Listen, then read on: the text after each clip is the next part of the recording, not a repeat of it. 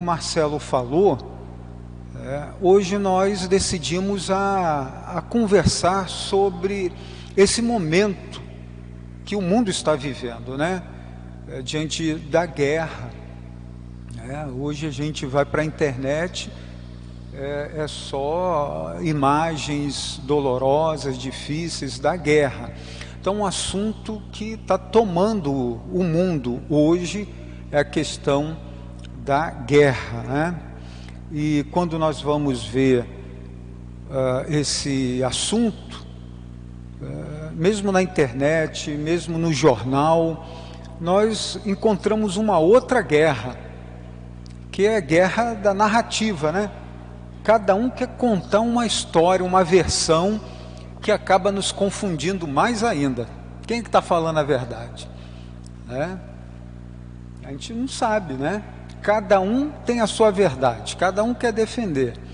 Então, é melhor então a gente ir para a Bíblia, que a Bíblia é a verdade, né? A Bíblia, então vamos ver o que a Bíblia fala sobre a guerra.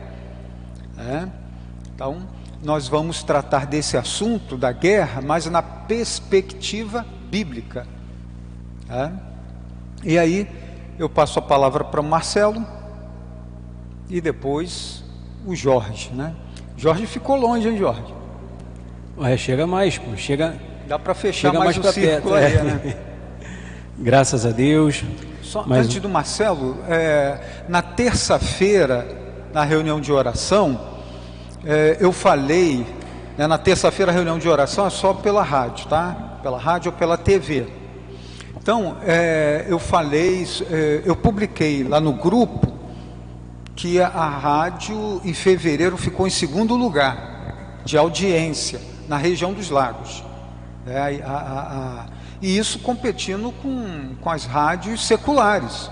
Então nós ficamos em segundo lugar. Então louvamos a Deus, agradecemos a Deus que a audiência na rádio continua firme, né? Continua firme.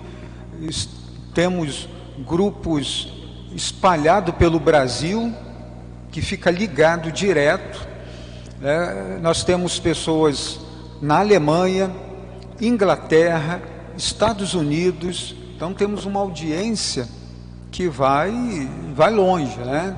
Então, estes que estão nos ouvindo, os nossos irmãos também, nós cumprimentamos, Deus abençoe a vida de vocês. E o nosso desejo é que cada conteúdo colocado pela rádio ou colocado pela TV venha edificar a vida de vocês, tá?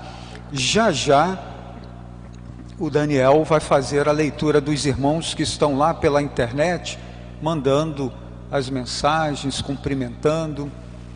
Então, Marcelo.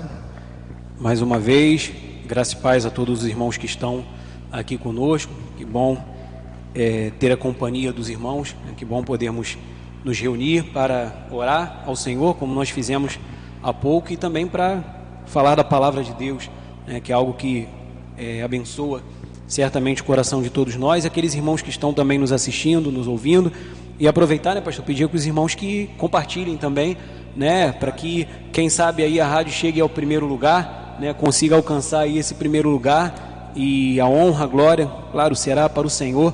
É uma rádio que está ali 24 horas por dia pregando a palavra e louvando a Deus. Não tem outro interesse, não tem outro intuito senão proclamar o reino de Deus. Então, se você compartilha, se você nos ajuda com essa proposta, você vai estar compartilhando algo que abençoa vidas, né? Não é para a glória humana, mas sim para a glória de Deus. E agora, no assunto que nós vamos falar aqui nessa noite, a respeito dessa questão das guerras, e o pastor já deu uma adiantada aí nessa questão, né, da guerra de narrativas, né, dentro dessa confusão de notícias e de informações que nós vemos, acusação de um lado, acusação do outro, quem está falando a verdade, quem está mentindo, né, até que ponto, dentro de tudo isso que nós acompanhamos, como que nós podemos observar, ou aonde que nós podemos buscar a origem de tudo isso?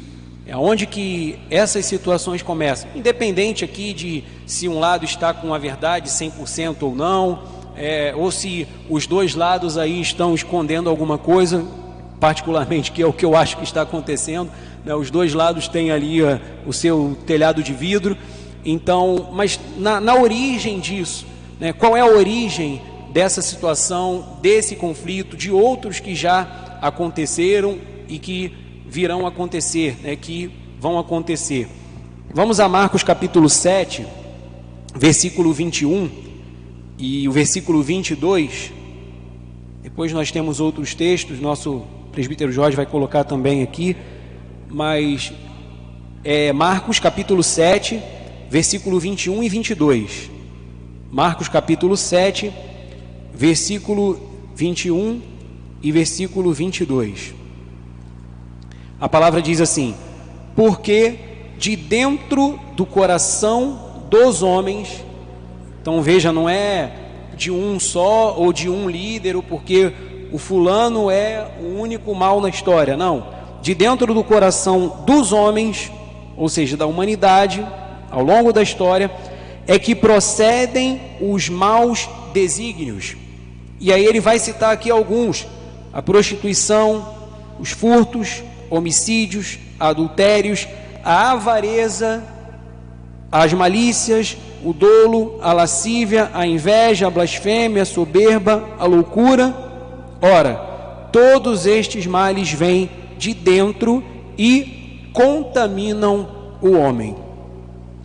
O que nós vemos acontecer na guerra é o que nós vemos acontecer nas guerras variadas que nós vemos na sociedade, que nós vemos o homem que acaba né, produzindo, porque nós estamos vendo uma guerra entre países, uma guerra envolvendo nações, uma guerra que envolve o Oriente, o Ocidente, forças opostas, e aí uma guerra de narrativas.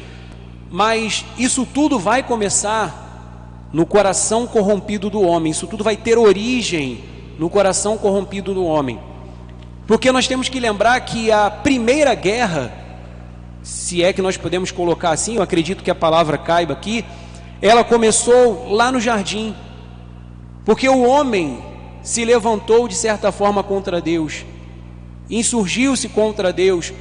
Nós vemos depois da queda um irmão matando outro irmão, guerreando contra o irmão. Nós vemos o mal tomando conta do coração humano, e aí a partir de então nós vemos as guerras nas suas mais variadas formas: guerra dentro das famílias, guerra na sociedade, guerra entre nações, guerra dentro do trabalho, por causa de poder, pelo que nós vimos aqui Jesus falar, por causa da avareza, porque o coração humano é corrompido. Ele cita aqui alguns males e ele diz que todos eles vêm de dentro do coração. Quando Paulo escreve lá a Timóteo, ele vai colocar algumas características dos homens nos últimos dias. Ele vai dizer que os homens serão avarentos, gananciosos, vão ser mais amigos dos prazeres do que amigos de Deus, entre outras características, que também tem a ver com essas aqui que Jesus colocou. Nós vemos então a guerra em várias formas. Guerras às vezes dentro das igrejas, por causa de vaidade, por causa de avareza, pelo orgulho, enfim, tudo por causa do coração humano contaminado, manchado, prejudicado, deteriorado por causa do pecado. Então, nós precisamos aqui abordar, dentro da visão bíblica, aonde isso começa, qual é a origem das guerras, que depois nós vemos num quadro maior. Aonde ela começa? Em primeiro lugar, numa rebelião do homem contra Deus. O homem está em guerra contra Deus. A sociedade está em guerra contra Deus. Nós falamos aqui de política semana passada. Os partidos políticos estão em guerra contra Deus. O sistema está em guerra contra Deus. Lá no Salmo 2 vai falar, né, que eles se levantam contra o ungido. Então, essa é uma realidade. E porque essa realidade acontece, porque ela brota de um coração corrompido, é que nós vemos ela tomar essa proporção no mundo e entre nações. Que quando nós vamos ver, tem sempre interesses próprios, né? Sempre alguém está querendo posição, está querendo poder, está querendo glória, honra para si. Sempre vai ter esse tipo de situação, seja numa briga de família, numa guerra, entre aspas, de família, onde um quer ser maior do que o outro, a guerra entre nações. Sempre é o homem, o coração do homem, a corrupção do homem que vai dar origem, né? Porque quando ele diz que aquilo que está dentro, né, contamina o homem, e nesse contexto aqui Deus estava falando que não é o que você come, né? Não é o que aquilo que você se alimenta, mas aquilo que sai, aquilo que você às vezes vai falar é que contamina. Então é esse coração corrompido que vai produzir no final toda essa situação que nós estamos vendo. Então, a princípio, gostaria de deixar esse comentário. As guerras começam, todas elas, ao longo da história, e essa que nós temos visto hoje, ela começa por causa de homens, pecadores com o coração corrompido, que estão em guerra em primeiro lugar contra o próprio Deus. E quando a gente se depara com o que está acontecendo hoje no mundo, né? Boa noite, irmão. Paz do Senhor Jesus, de graça e paz. Quando a gente se depara com o que está acontecendo hoje no mundo, a tendência é ficarmos assustados, é óbvio, vamos ficar assustados. Mas é interessante que a Bíblia, ela antevendo todas as coisas, o Senhor Jesus, como o grande profeta, ele já havia dito algumas coisas aqui, a gente precisa meditar, para a gente entender que tudo que está acontecendo aqui, né, não é uma coisa que acontece, né, por si só. Os líderes estão resolvendo essa situação, estão se rebelando. Mateus capítulo 24, corroborando o que o nosso amado irmão Marcelo falou, Mateus 24, verso 6, diz assim, livro de Mateus, capítulo 24, verso 6, e certamente ouvireis falar de guerra e rumores de guerra. Vede, não vos assustei, porque é necessário assim aconteça, mas ainda não é o fim. Então, em primeiro lugar, você pode ficar despreocupado quando você escutar rumor de guerra, ver guerra, não é o fim. Né? Tem uma teologia, tem uma doutrina, tem uma corrente que diz que Jesus vai voltar e vai arrebatar o povo, para a gente não passar pela situação. Então, quando você olha alguns textos aqui, você vê que isso não tem como, né, perdurar, não tem como durar, não tem um equilíbrio, biblicamente falando, com respeito a esses textos. Então, a gente percebe que o Senhor Jesus já havia falado sobre a questão de guerra, não só de rumor de guerra. A gente está presente, está vendo, né, guerra, situação complicada, e haja vista pode complicar ainda mais. Então tudo isso aí ocorre, e como disse o Senhor Jesus, é mistério que isso aconteça, que isso ocorra, justamente para quê? Para que a gente possa olhar para o Senhor. Lucas vai falar a respeito disso. Quando vedes todas essas coisas acontecendo, levantai as vossas cabeças, pois a vossa redenção está próxima. Então há todo um contexto bíblico com respeito a isso. Então nada acontece aqui na terra, tudo já foi projetado, tudo já foi, né, segundo o beneplácito de Deus, segundo a vontade de Deus, já foi decretado por Deus. Algumas coisas e outras estão ocorrendo porque tem que ocorrer. E como o Marcelo disse, o Marcelo pegou o texto de Marcos, Jesus está falando exatamente que tudo isso nasce no coração do homem. Então as guerras, elas têm, ela nasce, ela vem no coração do homem. Por quê? Porque o homem, ele tem esse conjunto que o Marcelo colocou aqui, aonde muitas correntes teológicas, muitas igrejas, muitos pensamentos, né, que rondam a igreja do Senhor, costumam colocar isso sobre o diabo. O diabo me fez adulterar, o diabo me fez roubar, o diabo me fez guerrear. Ainda que no final algumas coisas vão até acontecer assim, mas a grande verdade é que tudo está no nosso coração. E o texto que a gente quer trabalhar, eu comecei aqui em Mateus justamente para mostrar a vocês que o que Jesus havia falado está acontecendo. Então você não precisa ficar preocupado. A nossa única preocupação, como o pastor aqui falou, é estarmos em oração, é buscarmos ao Senhor, é estarmos sempre firmes em Deus, buscando ao Senhor, né, renovando a nossa vida pela palavra de Deus e orando, buscando ao Senhor. Tiago capítulo 4, que é o texto que a gente vai tratar, vai mostrar exatamente da onde que essas coisas vêm, como o Marcelo já entrou, né? E a gente vai entrar, um vai estar corroborando o outro. Por quê? Porque a ideia aqui é justamente mostrar que a guerra tem que acontecer. Mas da onde surge? É o egoísmo do homem, é a vaidade do homem, é o homem buscando poder, é tudo isso, tudo é o centro. A guerra só acontece hoje porque houve a queda. A queda aconteceu. Quando a queda acontece, acontece a guerra. É o pecado. Então Tiago capítulo 4, verso 1 diz assim: de onde procedem as guerras? De onde procedem guerras e contendas que há entre vós? Veja que Tiago está falando com a igreja de Cristo Jesus, né? De onde que procede a guerra? De onde que procede a contenda? Aí ele continua: de onde, se não dos prazeres que militam, né? A palavra aqui que aparece, milita, de militar, está relacionado a isso. na vossa carne. Então você vê que tudo está relacionado à carne. Então a gente pode perder tempo aqui falando de Rússia, falando de Ucrânia e de outros países que podem se desenvolver, mas a gente pode ganhar tempo falando da maior guerra que nós estamos travando. Eu havia falado hoje cedo que a guerra, o que está acontecendo agora, com cessar, né, com um telefonema acaba. O presidente pode ligar para o outro: ó, acabou a guerra, acabou a guerra, acabou a guerra, tu se rende, acabou a guerra.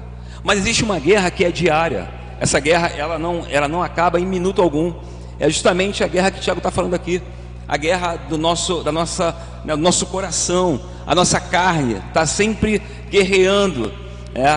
Você até pensa em orar, mas há uma guerra para que você não ore. Porque na grande verdade, nós não gostamos de orar. Ah, mas eu amo orar. E parar para ver o que Jesus falou mesmo. Ele falou: vigiai e orai. E Jesus mandou os discípulos que estavam com ele orar, e eles estavam vendo Jesus, eles viviam com o Senhor Jesus, eles viam a vida que Jesus tinha. Tanto é que eles pediram em Lucas, no capítulo 10, Senhor, capítulo 11, ensina-nos a orar, Senhor. Eles queriam, essa questão, mas quando eles era necessário estar em oração, era necessário estar vigilante, eles não se mantiveram, eles não se puseram dessa forma. E Jesus falou: ó, vocês têm que orar. E na hora que eles mais precisavam orar, presbítero Gilberto, eles dormiram, eles cochilaram. E Jesus falou: vocês têm que orar agora. Agora o momento é de oração. Vigiai e orai. Porque na verdade, ele fala interessante, ele fala que o espírito está até pronto, mas a carne é fraca. Porque a nossa carne é terrível. Então a gente pode perder tempo falando algumas coisas, ou remir e ganhar o tempo falando exatamente do que nós precisamos, do que a igreja precisa. É exatamente isso que a gente precisa tentar. A maior guerra não está sendo travada com a Rússia e a Ucrânia, está sendo travada hoje, aqui, nesse momento, é travada diariamente com você, aonde você acorda e fala: eu vou louvar ao Senhor. Mas durante o dia é tanta tribulação, é tanto estresse, é tanta angústia, é tanto problema, que quando chega a noite você vem para a casa de Deus, mas não vem para a casa de Deus assim, você não chega para a casa de Deus 100%. É interessante isso, porque o que é 100% diante de Deus? Deus ele é radical com algumas coisas. Eu costumo dizer isso. O Senhor Jesus estava falando dos mandamentos, Mateus 22, verso 29, e ele diz assim: errais não conhecendo a Escritura nem o poder de Deus. No verso 37 de Mateus 22, ele fala assim: amarás ao Senhor teu Deus, a gente já falou a respeito disso, amarás ao Senhor teu Deus como uma parte do seu corpo. Amarás o Senhor teu Deus de alguma maneira. Ele não fala isso. Ele diz: amarás o Senhor teu Deus de toda a tua força, com todo o teu entendimento, com toda a tua alma. Entende? Então há uma luta constante em nossas vidas, não só pelo mal, não, mas o mal que habita em nós, como o Marcelo acabou de ler agora, esse mal que está dentro do meu coração. Então a maior guerra que eu tenho é com o meu coração. Por quê? Porque a Bíblia diz que o meu coração se inclina para as coisas dessa terra, e essa guerra eu batalho ela todos os dias. Vocês não fazem ideia de quantas vezes eu pensei em não vir para cá hoje. Por quê? Porque eu tenho que trabalhar, porque eu tenho que fazer isso, porque eu tenho que ficar no telefone, eu tenho que atender o cliente, eu tenho tanta coisa que acaba não sobrando tempo para o Senhor. Então a gente tem que ser radical. A gente tem que ser radical quando a gente vai orar, a gente tem que ser radical quando a gente vai pregar a Escritura para poder ler, a gente tem que ser radical quando a gente vai para a igreja de Deus, porque sempre tem alguma coisa tentando impedir. São as guerras, tentando impedir que nós tenhamos uma comunhão plena com o Senhor, tentando impedir que nós cheguemos à casa de Deus. A fofoca às vezes quer nos tirar da casa de Deus. O disse-me disse: você vai lá mesmo? Ah, fala sério. E a gente acaba as pessoas acabam tentando nos desviar daquilo que é de Deus. Ou seja, é uma guerra contínua, ela não começa agora e daqui a pouco está relaxando. A gente costuma brincar, falando que eu tiro férias, mas o diabo não tira férias, e é uma realidade. A minha carne ela quer tirar férias, a minha carne quer descansar, a minha carne ela quer relaxar. Eu quero fazer isso. Eu estou aqui agora dando glória a Deus porque quinta-feira acabou, você não faz ideia do dia que eu tive hoje. Aí chega domingo e estou com dor na nuca porque é um estresse, é cobrança, não vendeu isso, tem que vender aquilo, tem que seguir. Chega o momento e fala assim: Senhor, eu estou em guerra, literalmente. A gente acorda em guerra, a gente vive em guerra. Então a grande verdade é que o nosso maior problema, o nosso maior inimigo, a gente tem o diabo, tem isso, tem aquilo, mas o nosso maior inimigo é justamente a nossa carne. Se a gente for puxar aqui agora o texto de 1 de João, João diz que aquele que se constitui amigo do mundo é inimigo de Deus. Aí ele fala sobre o que nos torna inimigo de Deus: é a soberba da vida, é a concupiscência que há nos nossos olhos. Então há uma série de situações que a gente precisa estar atentando, né? E a ideia que eu tinha aqui com o Marcelo hoje é justamente falar isso. Marcelo, vamos falar da guerra para chamar a atenção do povo, né? A guerra agora, falar de Rússia, falar, quando na verdade a maior guerra a gente está travando, e diário, presbítero Gilberto, diário a gente tem essa guerra, né? A gente tem guerra em todos os sentidos. Quantas pessoas estão passando uma guerra no seu casamento, com a sua família, seu ministério, e por aí vai. Tem pessoas que estão passando guerra porque são colocadas no conflito, e tem outros que se colocam em conflito. Tem pessoas que estão na guerra porque foram levadas, e outras se levam para o conflito. Então a gente tem que analisar, né, o que está acontecendo e por que a gente está em guerra. Em primeiro lugar, a guerra entre você, né, a guerra que é em você tem que ser vencida por Cristo Jesus, e ela foi vencida na cruz. Mas como agora eu vou me submeter? Se a gente pegar aqui o texto de Romanos 6, Paulo vai falar a respeito disso. A gente vai viver em pecado? De maneira nenhuma. Então a gente vai subjugar o nosso corpo. Aí vai entrar o que nós falamos na semana passada: santificação. Sempre é um processo. Esse processo ele é lento, é um processo que dura. Enquanto você estiver vivo, você vai ter que estar lutando isso. Para quê? Para não permitir que a tua carne venha sobrepor. Aí Jesus me dá um conselho. Jesus nos dá um conselho essa noite. Ele falou: aquele que quer vir após mim, eu tenho um conselho: negue-se a si mesmo. Por que negar a si mesmo? Porque se eu não negar a mim mesmo, a minha vontade, a minha carne, eu vou ceder à guerra, eu vou ceder ao meu maior inimigo. Eu costumo dizer que meu maior inimigo sou eu mesmo. Eu acordo e olho para mim e falo: rapaz, está vivo ainda, miserável, está vivo ainda. Então o maior inimigo sou eu. A gente pode culpar A, B, C, D, o diabo, o irmão fulano de tal, né? A gente pode culpar todos, mas se a gente não refletir, tanto é que o apóstolo Paulo diz: examine-se o homem a si mesmo. Se a gente não se examinar diariamente, vendo aquilo que a gente está errando, subjugar o nosso corpo, como Paulo diz, né? Antes subjugo o meu corpo e o coloco à escravidão, para que aquilo que eu prego não venha a ser reprovado. Se a gente não lutar contra nós mesmos, querido de Deus, tem pessoas aí lutando contra o diabo, luta contra demônio, vê demônio em tudo, então luta contra demônio, luta contra Satanás e vive derrotado, porque está lutando, não está lutando certo. Tiago é claro aqui. Tiago diz: pedi, pedi e não recebeis, porque está permitindo que a inveja, está permitindo que aqueles desejos maus, as facções, que uma série de situações venha a sobrepor. Então ele diz: pedi, ó, você está orando, mas eu estou orando. Pedi, pedi e não recebeis, porque pediu mal. Pediu para gastar com vossos próprios deleites. Ou seja, sempre aquele campo minado que a gente pisa e a gente é levado para um outro lugar. Por isso a gente tem que ter cuidado, amado, porque dentro de cada um de nós, gostando ou não, querido, levanta um punch. O punch. Na verdade, Jorge, eu estava pensando aqui enquanto você está falando aí, que é o seguinte: quando a gente vê esses conflitos que estão acontecendo, né, seja essa guerra lá, Rússia, Ucrânia, seja as guerras, vamos colocar assim, dentro das famílias, dentro das igrejas, na verdade, quando elas se manifestam, quando elas aparecem para as outras pessoas verem exteriormente, é porque a guerra aqui dentro já foi perdida. Então, quando nós perdemos a guerra aqui dentro, ela sai, né? Ela vai. Então, na verdade, lá nesse conflito, em tudo isso que nós estamos vendo, não vai ter vencedor e perdedor. Todos já estão perdendo, porque estão guerreando, porque estão deixando aflorar aquilo que era para ter sido sufocado, né? O pecado era para ter sido sufocado, e aquilo sai e aí toma uma proporção. Isso acontece dentro das famílias, isso acontece na sociedade de uma forma geral, né? Dentro de um lar, dentro de uma família, como o marido e a esposa brigam, há conflitos, há contendas, ninguém sai ganhando. Quando há briga, discussões e situações, na verdade, eles já estão perdendo a guerra, estão perdendo para o pecado, estão deixando fluir, né, do coração, aquilo que é mal. Marcelo, perfeito. Ou seja, só acontece uma guerra, né? Quando a gente fala de casamento, de família, só acontece essa guerra. A guerra só é instalada quando a gente perde essa guerra. Perfeito, perfeito. Existe uma batalha diária. E eu quero convidar os amados irmãos, não só quinta-feira, não só terça-feira, mas eu quero convidar os amados irmãos a estar em constante oração, porque a batalha ela é real. E essa batalha não está na casa dos outros, não. Às vezes a gente perde um tempo, né? O irmão fulano de tal está com uma luta, o ciclano, mas deixa de olhar para as nossas próprias lutas, nossos próprios problemas. A gente não resolve isso. Então há uma necessidade de colocar isso diante de Deus, né? Filipenses capítulo 4, verso 8, Paulo, verso 7 em diante, né? Paulo diz: prepara as vossas petições. Olha que tremendo, petições, é uma palavra muito, muito, muito forte. Prepara as petições, ou seja, relata tudo que você tem ali, ó, e apresenta elas diante de Deus. Ele diz assim: sejam conhecidas as vossas petições, né, com súplicas e orações diante de Deus. Por que às vezes as pessoas perdem as batalhas? As pessoas perdem a guerra? perdem as famílias. Por quê? Porque não levaram diante de Deus. Ou seja, elas foram soberbas.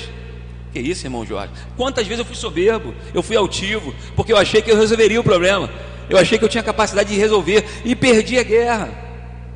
Não, você perdeu ali uma pequena batalha, guerra não, perdi a guerra, literalmente eu perdi a guerra com alguns irmãos, perdi os irmãos, perdi guerra com o trabalho e eu, dentre outras coisas. Por quê? Porque não apresentei ao Senhor os meus problemas, não apresentei ao Senhor aquilo que eu deveria apresentar. Então a guerra está aí, né? Tem míssil voando para tudo quanto é lado, bala perdida para tudo quanto é lado, setas malignas voando durante o dia, a noite, mas a promessa do Senhor é que nenhuma delas iria atingir. Se está atingindo, eu tenho que rever aqui os meus conceitos, eu tenho que parar um pouco e falar: Senhor, o que está me levando a esse naufrágio? Paulo fala disso, naufrágio na fé. Por quê? Porque muitas vezes eu confio no meu braço, eu confio na minha inteligência, no meu intelecto, no meu cartão de crédito, naquilo que eu posso fazer, né? No jeito que eu falo, que eu vou convencer as pessoas. Estou perdendo a guerra, porque eu estou confiando em mim. E olha o que a Bíblia diz sobre isso, é gravíssimo isso, maldito. Jeremias fala isso, é o homem, o pastor pregou aqui e pregou, expôs muito o texto, que confia nele mesmo, né? Confia nele, não, eu vou resolver o problema. Quantas vezes eu já disse isso? A gente com um problema em casa, eu falei: fica tranquilo que eu vou resolver o problema. Eu não consegui resolver o problema, perdi a guerra, mas quando eu me ajoelhava diante do Eterno, quando eu botava diante do Eterno as minhas causas: Senhor, minha situação hoje é essa e essa, Senhor, minha situação aqui está dessa forma. Então a gente ganha as batalhas, a igreja ganha as batalhas, as guerras, não gritando, reclamando, murmurando, brigando, falando mal dos outros. Não, a gente vai perder a guerra assim. A gente ganha as guerras com o nosso joelho no chão, suplicando ao Senhor em humildade, não com soberba. Senhor, eu sou teu servo, é que nem a gente sempre cita aqui, né, os dois que subiram, o sacerdote chega lá: Senhor, eu sou o cara, eu dou meu dízimo de tudo, eu sou um eleito, eu creio nos 5 pontos. Calvino é gente boa demais. Não, o que vai ser justificado é aquele que chega diante de Deus e fala: Senhor, tem misericórdia de mim. Eu estava lendo o Salmo 51, fiquei com vergonha do Salmo 51. O salmista Davi chega diante de Deus: Senhor, tem misericórdia de mim, Senhor, tem misericórdia. Ele pede tanta misericórdia a Deus que eu falei: Senhor, como é que eu estou orando cheio de pompa aqui? Hoje eu estou pedindo a Deus pena, agora o Senhor tem pena de mim, Senhor. Por quê? Porque eu estou no meio de uma guerra. Eu preciso reconhecer isso. Que para a gente, Marcelo falou de forma tremenda aqui ministrando, tem algumas pessoas que entende assim, ó, eu tenho isso, eu também tenho a Cristo. Isso me dá um nervoso terrível, porque eu já pensei muito assim: eu tenho isso, eu tenho aquilo, eu tenho um carro, eu tenho uma casa, eu tenho uma esposa, eu tenho a Cristo. Não, querido, nós, igreja de Cristo, nós só temos a Cristo, nós só temos Ele. Se nós não honrarmos a Ele, amarás o Senhor teu Deus de toda a tua alma, teu coração, tua força, entendimento, é tudo que Deus quer. Deus não quer um pouquinho de nós, Deus quer tudo. Para isso você diariamente tem a guerra. O viver é Cristo e o morrer é lucro. Quando a gente consegue compreender essa palavra, que é forte, é difícil, é muito fácil a gente falar, mas para viver é bem complicado.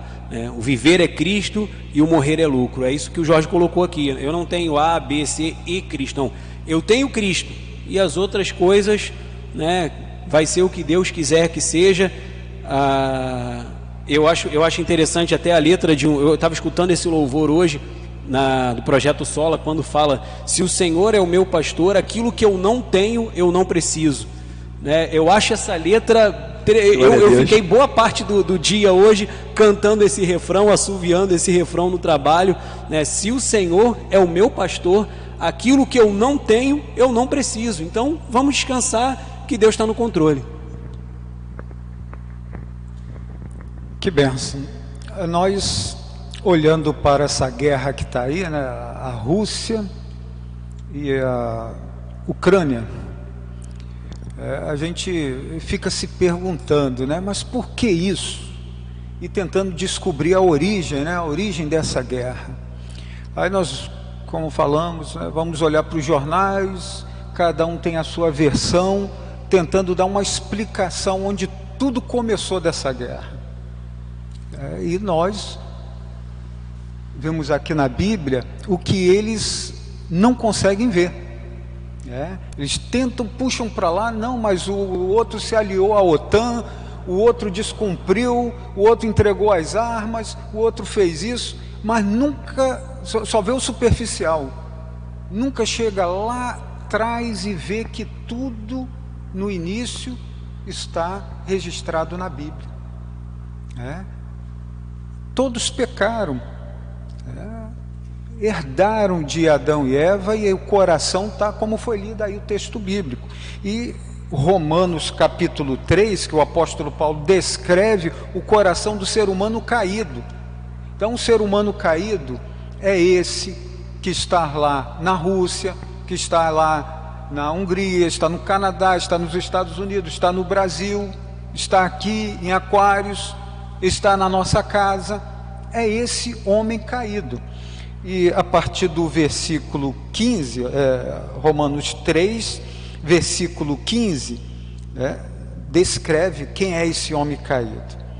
São seus pés velozes para derramar sangue. Não quer conversa não, quer logo chegar para o finalmente, vamos logo dar fim nisso aqui, vamos acabar com isso. É uma velocidade para derramar sangue.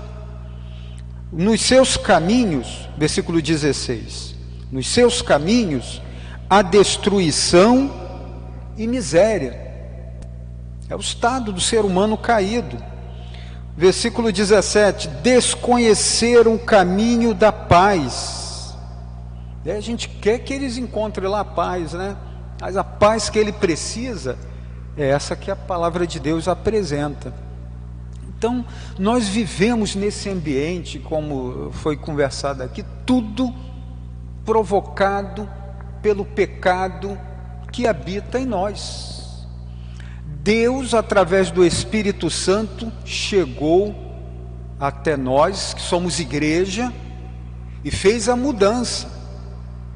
Fez a mudança na nossa vida, nos habilitando a desejar mais do Senhor, ouvir mais do Senhor, querer pautar a nossa vida com o querer de Deus, porque agora o que Deus fez na nossa vida foi mover o nosso coração para Ele. E aí agora a gente reconhece Deus como nosso Pai eterno. Queremos obedecer, mas ainda vivemos nessa luta, como foi descrito pelos irmãos, com nós mesmos, né? Com a nossa carne, com o pecado que há em nós. Então, vira e mexe, nós temos que olhar para a Bíblia, que fala sobre nos revestir do novo homem, deixar o velho homem, porque toda hora a gente se encontra envolvido em uma luta, em uma guerra. A gente se preocupa com a guerra lá fora, mas como os irmãos falaram também, né? Estamos envolvidos numa guerra aqui perto de nós. Essa guerra, seja no trabalho, seja na faculdade, né? O trabalho é clássico isso, né? É uma batalha, tem sempre alguém querendo nos derrubar, é uma briga, uma peleja que nós estamos enfrentando ali, e muitas das vezes nós somos tentados a querer usar a arma da carne no trabalho para prejudicar o colega. Aí a gente, opa, não, eu tenho que me revestir do novo homem, eu sou diferente dele. Essa é a mudança que nós precisamos buscar cada dia na nossa vida. E é uma guerra que vamos enfrentar sempre, até chegar aquele dia que não haverá mais guerra, não haverá mais morte, não haverá mais pranto, não haverá mais lágrimas. Mas, por enquanto, nós estamos vivendo essa guerra. Estamos vivendo essa luta constante. Então, essa é a origem de todas as guerras, de todas as nossas batalhas. Está na Bíblia e eu creio. Quando nós vamos olhar para o Antigo Testamento, você vai ver Deus mesmo chamando o seu povo para a peleja, para conquistar Canaã, a terra prometida. Você for lá em Deuteronômio, primeiro capítulo de Deuteronômio, né? Tem que estar com facilidade de abrir aí, né? Tem os relatórios dos espias, foram enviados à terra de Canaã. Aí no versículo 30, o Senhor vosso Deus que vai adiante de vós, Ele pelejará por vós, né? Então você vê que nesse mundo caído, a gente vai ver aquelas pessoas em pecado se levantando contra o povo de Deus, apertando o povo de Deus, e Deus preparando o seu povo, isso no Antigo Testamento, tanto para conquistar a terra prometida, e o Senhor mostrando que estava ali com eles, e também olhamos em outros momentos a Bíblia mostrando que Deus usa outras nações para guerrear contra o seu povo escolhido em uma atitude de disciplina. Disciplina. Então a gente vai ver essas pelejas, essas batalhas no Antigo Testamento, e Deus usando também o seu povo para pelejar contra nações idólatras.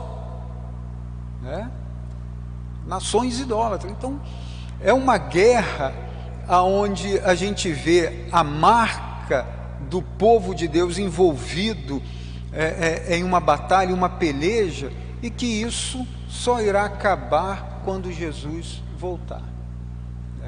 Hoje vivemos, vivemos essa época do Novo Testamento, onde a compreensão é mais clara de tudo que foi ensinado lá no Antigo Testamento. Então a gente vê esse entendimento da guerra, e hoje o mundo não pode nos surpreender. Quando foi lido, acho que foi Jorge que leu em Mateus, guerra, mas não é o fim, porque isso é característica do pecador. O pecador vai estar em guerra, derramando sangue, calma, então isso não é o fim não.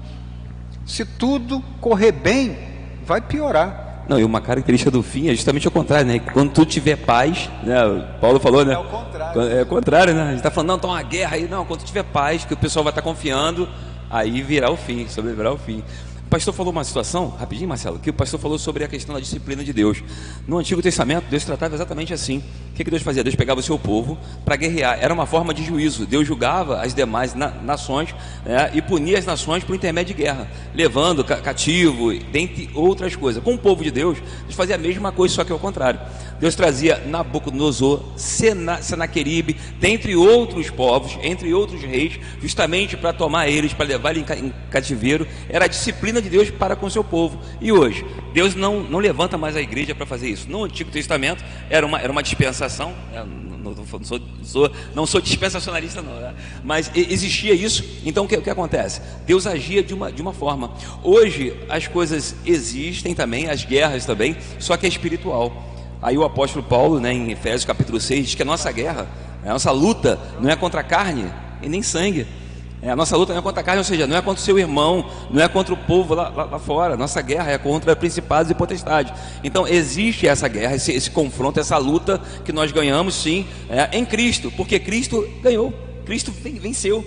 Em Cristo nós somos mais que vencedores. Então quando a gente entende isso, fica mais fácil. Aí resta um grande inimigo, você mesmo, a preguiça.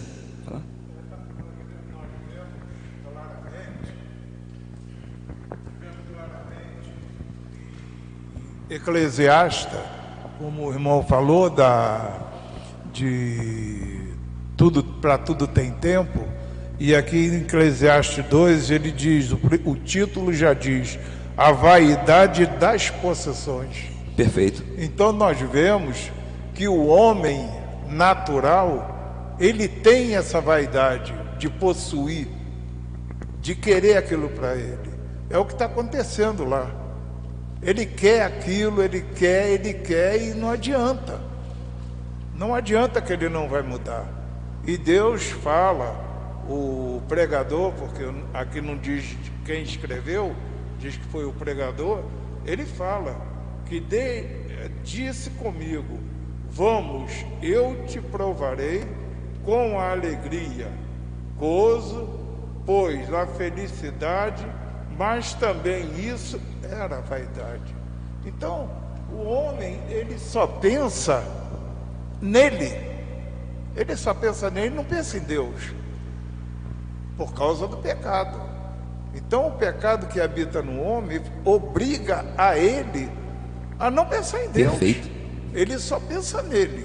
Então, ele pensa que ele pode ter isso, ele pode ter aquilo, Ele pode ter tudo, mas Deus diz que tudo para ele é vaidade. Aqueles que têm Deus no coração, ele não pensa assim. Ele não pensa em possessão, ele pensa em ajudar, ele pensa em cooperar, ele pensa em fazer tudo o que a palavra de Deus diz. Então essa possessão que os homens têm é tudo através do pecado, né? E já conhecendo o coração do homem pecador, como é terrível, maligno. É justamente. A nossa oração deve ser igual do salmista, o Salmo 140, versículo 1 e 2. Você vai? Salmo 140. Versículo 1 e 2. Como diz o pessoal, é de Deus, hein? Confirmou aí? Eu já estava com esse aqui, que eu ia citar esse texto. Ó. É de Deus. É de Deus. Deve ser a nossa oração para Deus nos livrar do homem mau, do homem perverso. Porque esse é o coração daquele que nos cerca, veloz em derramar sangue. É o 140, versículo 1 e 2, a nossa oração. Livra-me, Senhor, do homem perverso, guarda-me do homem violento, cujo coração maquina iniquidades e vive forjando contendas. Justamente. Temos que orar por essa, para que Deus nos livre. E é justamente isso que está acontecendo. Acontece lá na guerra e acontece na nossa guerra espiritual. Se nós não nos atentarmos para isso, o inimigo se prevalece. Então nós temos que estar sempre, como o presbítero Jorge falou, nós temos que estar sempre em oração, buscando o Senhor, lendo a palavra. Para quê? Para que nós possamos resistir e vencer, porque a nossa luta não é contra o sangue, nem contra a carne, é contra as potestades que estão na região celeste. E então nós temos que ver isso. Nós vemos uma incoerência muito grande, né? Porque o discurso agora, nós vamos ver os dois lados, que dizem ter razão, é que estão fazendo as coisas, ou estão tomando decisões para um mundo melhor, para uma sociedade melhor, para que as coisas melhorem, para que a sociedade e o homem melhorem. Só que é uma incoerência, porque na verdade essa não é a primeira guerra, e não é com essa guerra que o resultado vai ser alcançado, que a sociedade vai melhorar, que o homem vai melhorar. A história mostra que não. E as outras guerras todas em que a desculpa era a mesma, né? Nós estamos lutando por um motivo justo, por uma causa que nós vamos alcançar e que isso vai ser bom para a humanidade. E cadê? Não aconteceu. Então, esses dias eu estava lendo um pouco a respeito, né, de histórias de guerras durante todo o período, mas principalmente do século XIII, principalmente para cá. E eu estava fazendo uma pesquisa sobre até os números, quando o pastor colocou aqui de Romanos, né, que os pés são velozes para derramar sangue, e eu estava lembrando disso. E eu estava dando uma olhada nas 10, que eles colocam como as 10 principais guerras em vítimas, né, em número de vítimas. Nós temos aí guerras napoleônicas, Primeira e Segunda Guerra Mundial, nós temos guerras na China. Então, as que são consideradas as 10 maiores, só do século XIII para cá, sem contar o período anterior e outros conflitos menores, o número mínimo de mortes que eles colocam, eu tive o trabalho de contar lá, de pegar de cada uma delas, dessas principais, passa de 300 milhões de pessoas. 300 milhões de pessoas, isso só nas 10 consideradas maiores guerras.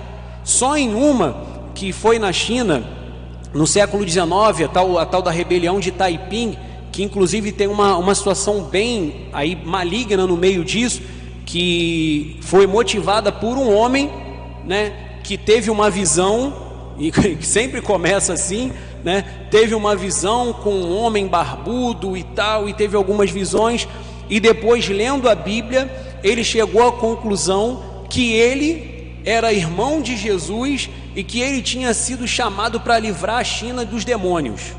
É a tal da rebelião de Taiping. Olha que coisa terrível. Para resumir a história, conflitos em várias cidades, ele arrebatou uma multidão para uma religião, uma seita lá que eles chamavam de adoradores de Deus, e eles começaram a tomar as cidades no braço, na guerra, na luta. E o final da história é que depois de alguns anos, essa rebelião, isso por um homem que dizia ser irmão de Jesus, né, que estava pregando o evangelho, era uma mistura lá de religiões, mas ele, a facilidade com que ele arrebatou multidões para seguir as suas doutrinas, e no final das contas foram 20 milhões de pessoas mortas. Então só nessa rebelião está entre essas 10 principais. Aí vem Primeira Guerra, Segunda Guerra. Então nós vemos que aí vamos falar da narrativa, que hoje o conflito, a guerra é para garantir o futuro da humanidade, uma sociedade melhor, isso é conversa fiada, né? É totalmente coerente, porque a história mostra que isso nunca aconteceu. O homem sempre guerreou, o homem sempre se destruiu, sempre foi, como o pastor colocou aqui o texto em Romanos, veloz para derramar sangue, e isso não trouxe melhoria nenhuma. Pelo contrário, o homem vai descendo cada vez mais no fundo do poço e cada vez mais distante de Deus. Então não adianta esperar que vai sair um mundo melhor depois dessa guerra, desse conflito, porque não vai. Pelo contrário, o homem vai piorando, vai se distanciando cada vez mais. E nós, como igreja, temos que ser a voz profética. Mas não é a voz profética igual a gente vê aí fora, que vai ficar rodopiando, que vai fazer um monte de coisa, eis que vejo para lá e para cá, e que eu estou vendo, até porque a história mostra que, né, essa história que eu vi, Deus mostrou, eu tive uma revelação, eu tenho a última revelação do céu, a gente já vê que isso não dá certo. Mas a voz profética no sentido bíblico de profecia. O que é profetizar? É o que nós estamos fazendo aqui, declarar, proclamar a palavra de Deus, a verdade, o reino. Isso é ser profético, e é isso que nós precisamos fazer nesse mundo de guerra, nesse mundo caído, porque essa narrativa não deu certo, e a gente sabe que a única coisa que vai trazer fim a essa guerra é a volta de Cristo, né? É a segunda vinda de Jesus. Enquanto isso, nós temos que continuar mostrando: o erro está no homem e a verdade está em Cristo. Daniel, tem alguma... Nosso diácono Daniel tiver... Boa aí noite. Alguma pergunta, alguma participação, alguns irmãos? Boa noite, irmãos. No momento, nenhuma pergunta. Temos aqui as irmãs aqui que estão acompanhando aqui a nossa rádio. É a nossa irmã Amanda Gonçalves Soares, um abraço. A nossa irmã Luíveni também. Nossa irmã Patrícia Gonçalves. Nossa irmã Ivete, lá de Rio das Ostras, do Cantinho do Mar. Está saudando os irmãos. Nosso irmão Vanderlei também, que se encontra também em Rio das Ostras, mandando um abraço também para a gente. Amém, um abraço a todos os irmãos que estão nos acompanhando. Agora que a hora passou. Vamos então orar, vamos agradecer ao Senhor. Espero que esse momento, nessa palavra, tenha sido abençoadora para todos os irmãos, né, e aqueles que também estão nos acompanhando. E como nós falamos aqui, que essa seja a oração, como o pastor colocou aqui, do Salmo 140, que o Senhor venha nos livrar, o Senhor venha nos sustentar, e no meio desses dias difíceis nós termos a sabedoria e o discernimento na parte do Espírito Santo para continuarmos sendo essa voz profética, né, no meio desse mundo mal. Vamos então orar, vamos falar com o nosso Pai, vamos agradecer ao Senhor. Marcelo, só um minutinho. Oi. Agora entrou uma mensagem agora aqui do Momento da Mulher Cristã, agradecendo você aí, trazendo informações relevantes para o entendimento do assunto com base bíblica. Glória a Deus, louvado seja Deus. Obrigado pela participação. Vamos então orar, vamos falar com o nosso Deus.